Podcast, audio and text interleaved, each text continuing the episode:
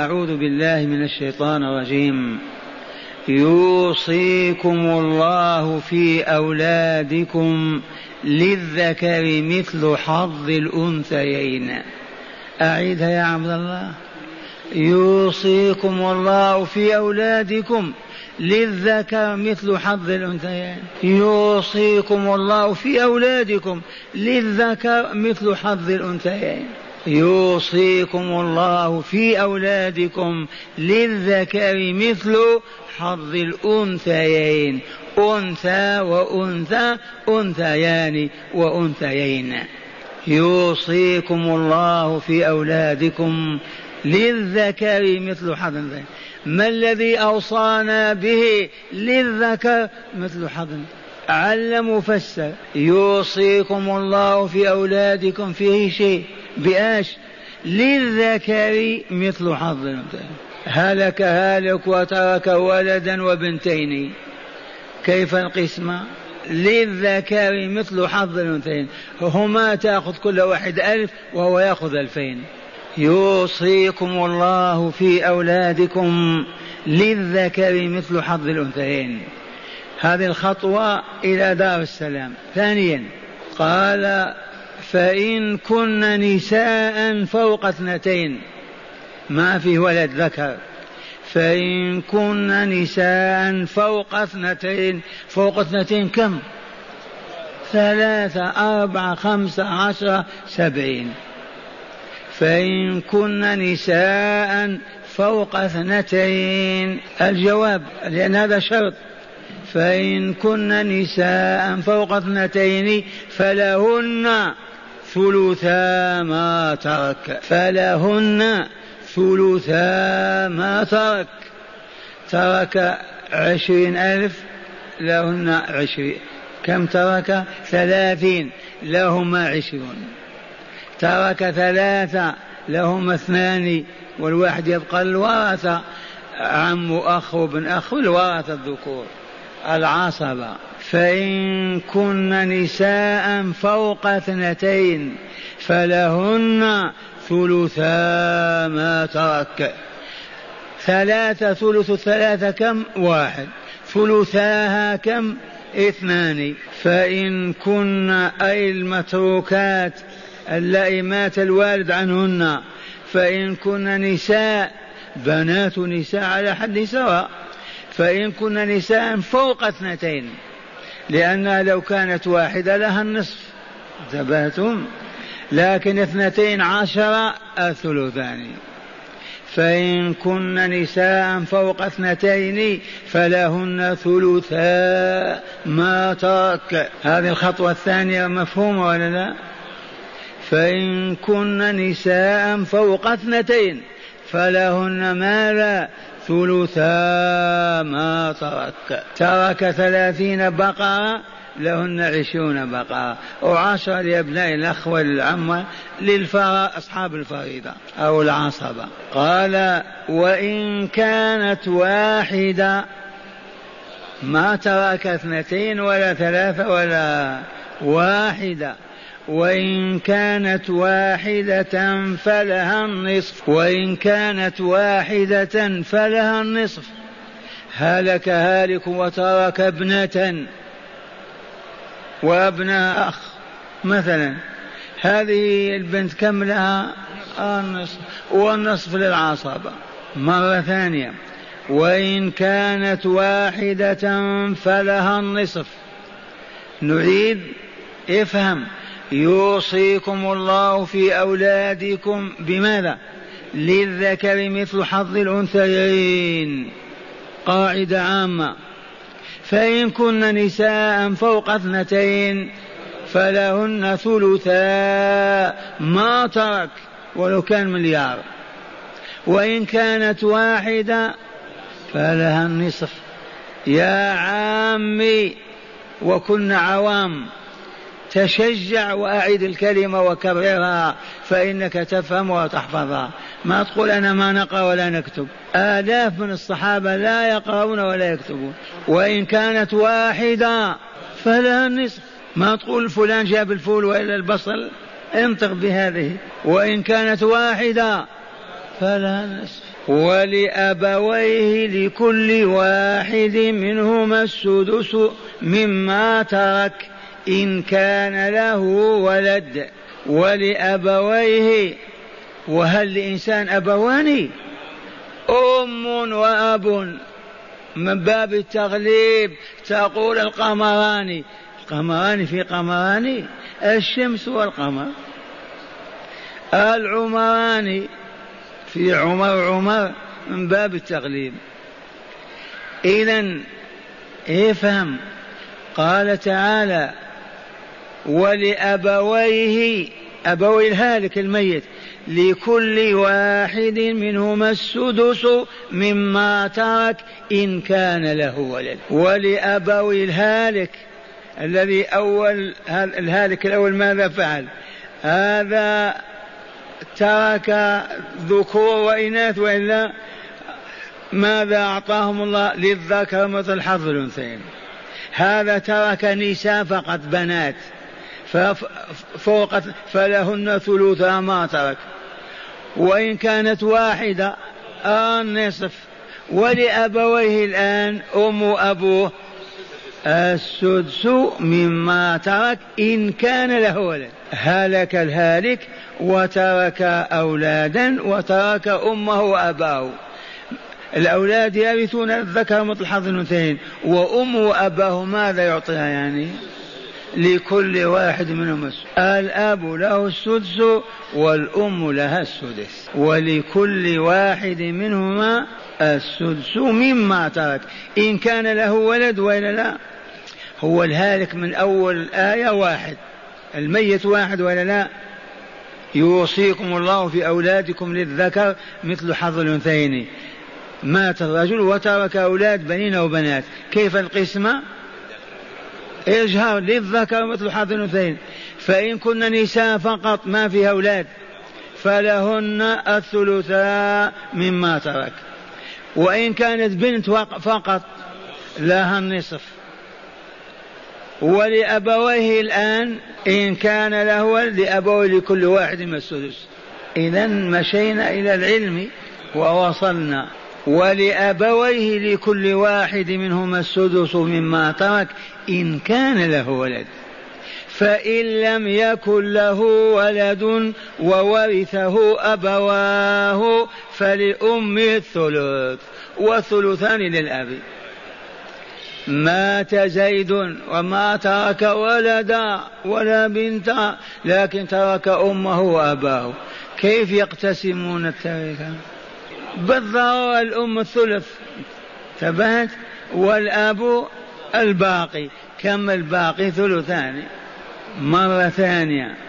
يقول تعالى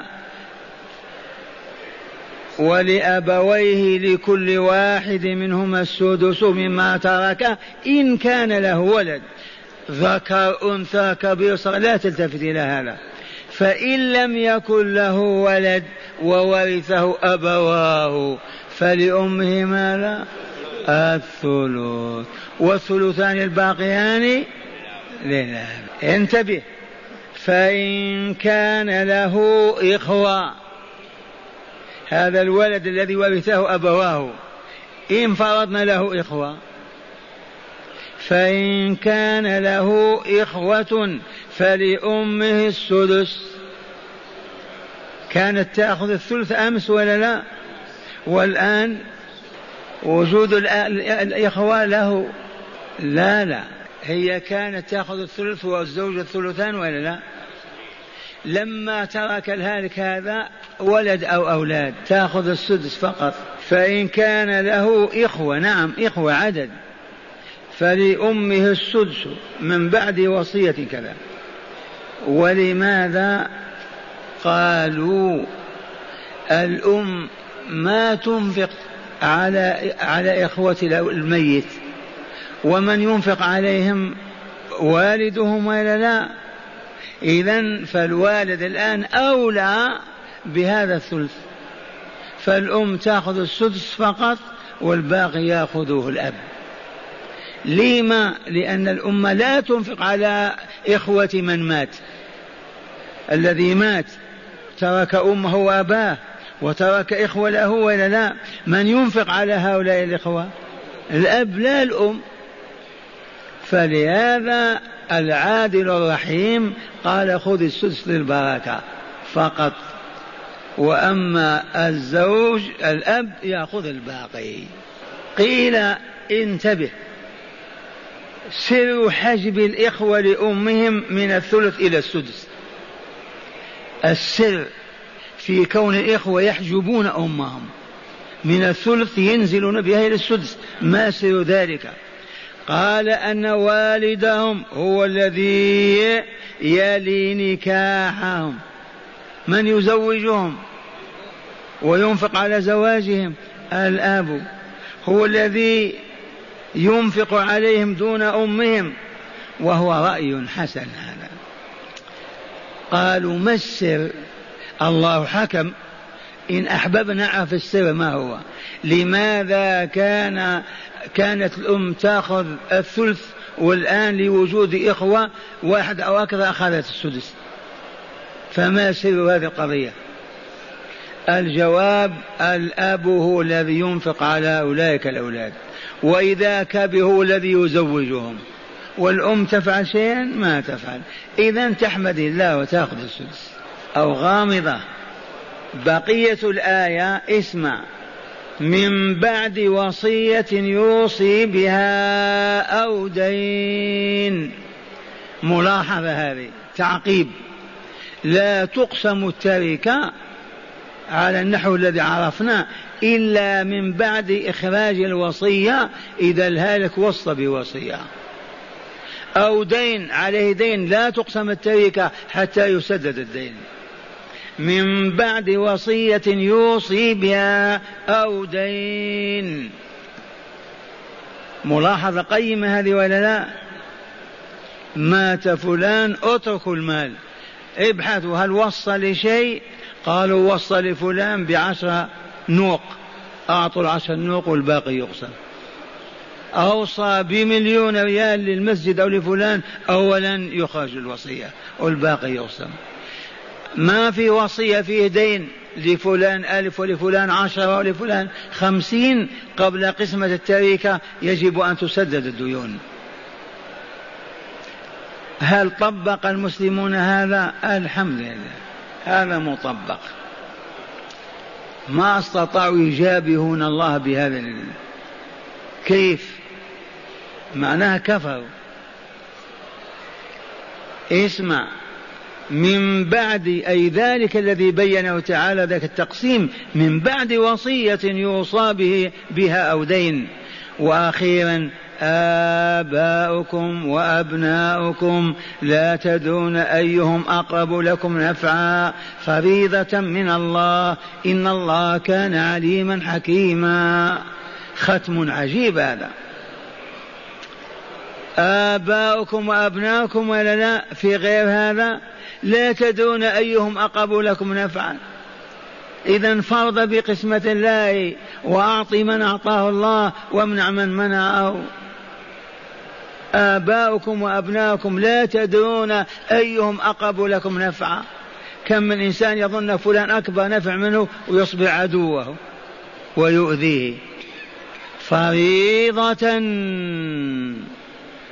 من فرضها من قدرها من قننها الله.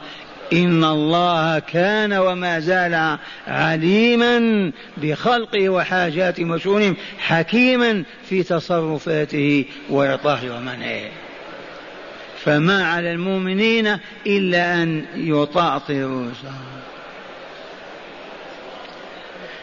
هذه الآية الأولى. آية نتلوها عليكم. يوصيكم الله في أولادكم للذكر مثل حظ الأنثيين. واضح هذا عندكم ولا لا؟ فإن كن نساء فوق اثنتين فلهن ثلثا ما ترك. وإن كانت واحدة فلها النصف. ولأبويه لكل واحد منهما السدس. وهل للإنسان أبوان؟ أبوان أي أم وأب. أب وأم. ولأبويه لكل واحد منهما السدس. لأن الهالك ترك أولاد. قال إن كان له ولد. أما إذا الهالك ما له ولد يبقى القضية كما الأم لها ثلث الأب له ثلثان. فإن لم يكن له ولد وورثه أبواه فلأمه الثلث والباقي ثلثان للأب. فإن كان له إخوة فلأمه السدس فقط. من بعد وصية يوصي بها أو دين. آباؤكم وأبناؤكم لا تدرون أيهم أقرب لكم نفعا فريضة من الله. إن الله كان عليما حكيما. يوصيكم الله في أولادكم للذكر مثل حظ الأنثيين. فإن كن نساء فوق اثنتين. فوق اثنتين ثلاثة ولا لا؟ أربعة خمسة إلى تسعين إلى ما لا فوق الاثنتين يعني اثنتين فما فوق. فإن كن نساء فوق اثنتين. يعني اثنتان وما وفوقهما. لو قال تعالى فإن كن نساء فوق واحدة. هذه العبارة ما هي لائقة وما هي سامية. فوق واحدة. بربرية هذه. لكن فوق اثنتين اثنتان ثلاثة أربعة خمسة إلى ما لا حد له؟ فلهن ثلثا ما ترك. وإن كانت واحدة فلها النصف. ولأبويه لكل واحد منهما السدس مما ترك إن كان له ولد. فإن لم يكن له ولد وورثه أبواه فلأمه ماذا؟ الثلث. فإن كان له إخوة فلأمه السدس حجبت من بعد وصية يوصى بها أو دين آباؤكم وأبناؤكم لا تدرون أيهم أقرب لكم نفعا فريضة من الله إن الله كان عليما حكيما. أي فرض الله هذا فريضة مرة ثانية بالأسئلة. أسألكم والله يفتح علي وعليكم. إن مات رجل من رجال المؤمنين لأن الكافر لا يرث ولا يورث الكافر لا يرث ولا يورث هذا حديث في الصحيح. إجماع الأمة. الكافر لا حظ له في التركة. وإن مات المؤمنون لا يرثونه وسخ كافر. مات رجل من المؤمنين وترك أولادا بنين وبنات. الأولاد بنين وبنات. كيف نقسم التركة عليهم؟ قولوا للذكر مثل حظ الأنثيين بلا خوف ولا وجل. للابن حظ اثنتين أو بنتين. أيوة. ما هي الآية التي قالت هذا؟ للذكر مثل حظ الأنثيين.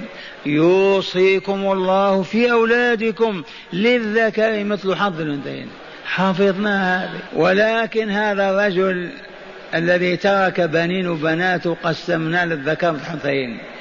هلك رجل آخر وترك بنات فقط متزوجات وإلا صغيرات نساء فوق اثنتين كيف تقسمون؟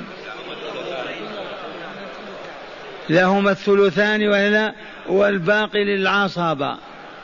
ما هي اللفظة القرآنية التي قالت هذا؟ فإن كن نساء فوق اثنتين فلهن ثلثا ما ترك. وإن كان ما ترك إلا بنتا واحدة. ما لها؟ النصف. الآية دلت على هذا. ما هي؟ وإن كانت واحدة فلها النصف. خطوة عظيمة هذه. هذا الهالك الذي مر الأول ترك أولاد بنين وبنات. الثاني ترك نساء فقط بنات فقط.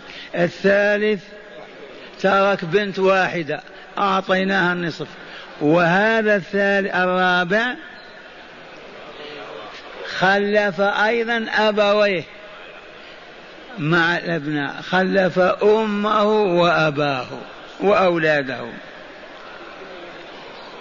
كيف تقسمون؟ لكل من الأبوين السدس والباقي للأولاد بنين وبنات للذكر مثل حظ كلمة السدس تعني ماذا؟ واحد من ستة. عرفتم؟ كلمة السدس معناه واحد من ستة. ما هي الآية التي قالت هذا؟ ولأبويه لكل واحد منهما السدس. مما ترك إن كان له ولد. فإن لم يكن له ولد وورثه أمه وأبوه فقط. الأم لها الثلث والأب له ثلثان لقول الله تعالى فإن لم يكن له ولد وورثه أبواه فلأمه الثلث. وستأتي قضية أخرى. فيها الثلث الباقي. ما تستطيع تاخذ ثلث على الحقيقة. للزحام. هلك هالك.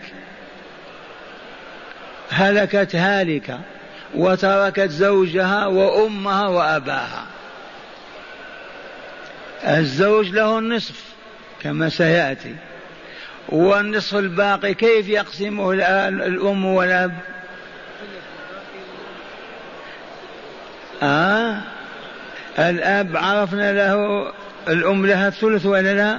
والأب له الثلثان. وهنا النصف أخذه الزوج النصف الباقي يقسم على ثلاثة. الأم تأخذ ثلث الباقي والأب يأخذ ثلثين. أي نعم. هذا يسمى الثلث الباقي. أولا يأخذ الأب ثلثين والباقي ثلث تأخذه الأم. والحقيقة هذا نصف التركة نصف التركة بكاملها قسمناها على ثلاثة. فالظاهر أخذت الثلث الحقيقة ما هو الثلث من التركة الثلث الباقي. فإن فإن كان هذا الهالك له إخوة. هلك هالك وترك أمه وأباه وإخوته. كيف تقتسمون التركة فلأمه السدس سواء ترك ولد أو أكثر. لما يحجبها ابنها يمنعها من الثلث يطلع بها إلى السدس. إي نعم. لأن الوالد يتحمل نفقة الأولاد وهي لا تتحمل شيئا. إذا يكفيها السدس. ومن الذي قسم هذه القسمة العادلة؟ الله. الآية الكريمة تقول فإن كان له إخوة فلأمه السدس من بعد وصية يوصي بها أو دين. ما كيف نفعل بالوصية والدين؟ نقدم أو نؤخر؟ نقدم الدين أو الوصية؟ الدين. لأن الوصية لله والله بر رحيم. وقد يكون صاحبها ميت أو مسجد وصاحب الدين يبدأ يدعو على الميت بالهلاك والعذاب.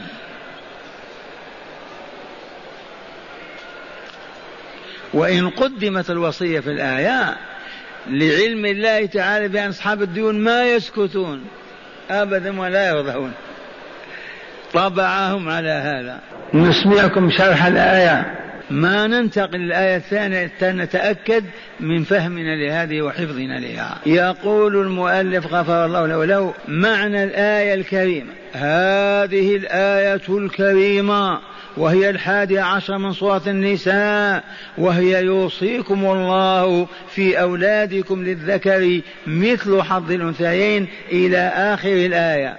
والتي بعدها الثانية عشرة وهي قوله تعالى ولكم نصف ما ترك أزواجكم إلى آخر إلى آخرها. نزلت لتفصيل حكم الآية السابعة والتي تضمنت شرعية التوارث بين الأقارب المسلمين. هذا عرفناه من قبل. قال فالآية الأولى وهي الحادي عشرة بين تعالى فيها توارث الأبناء مع الآباء. الأبناء مع الآباء.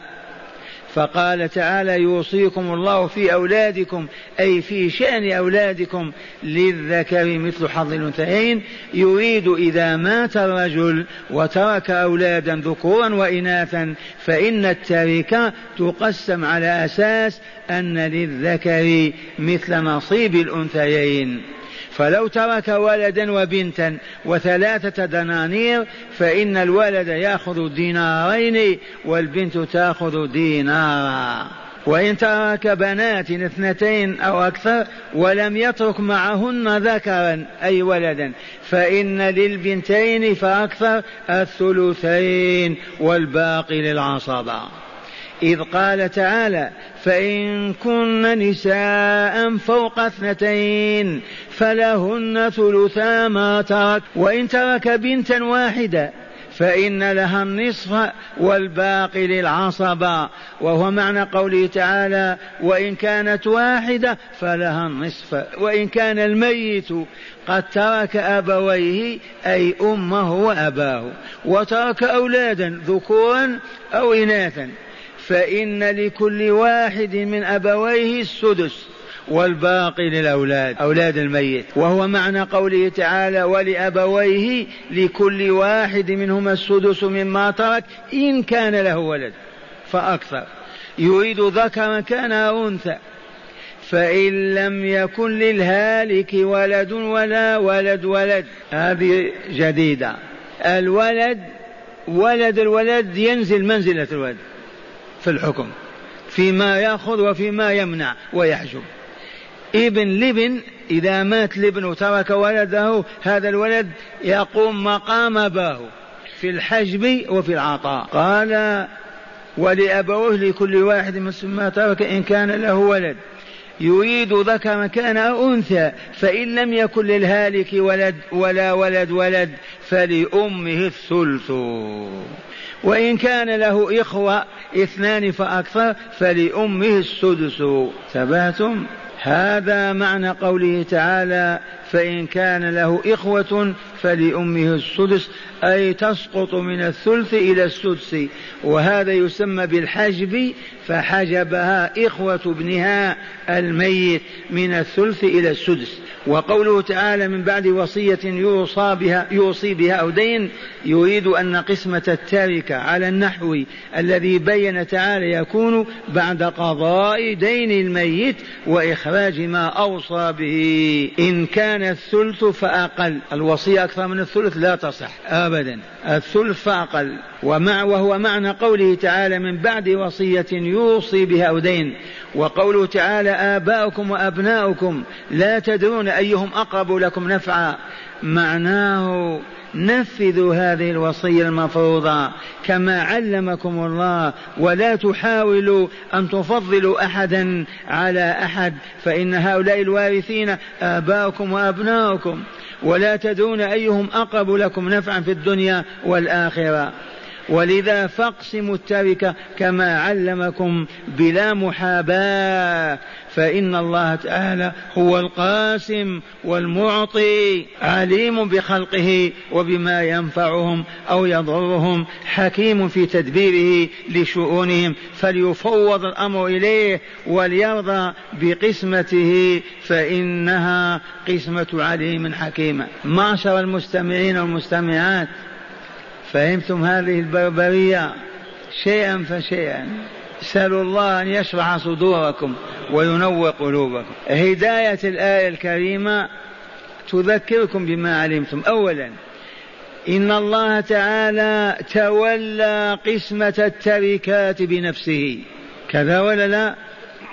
فلا يحل لأحد أن يغير منها شيئا.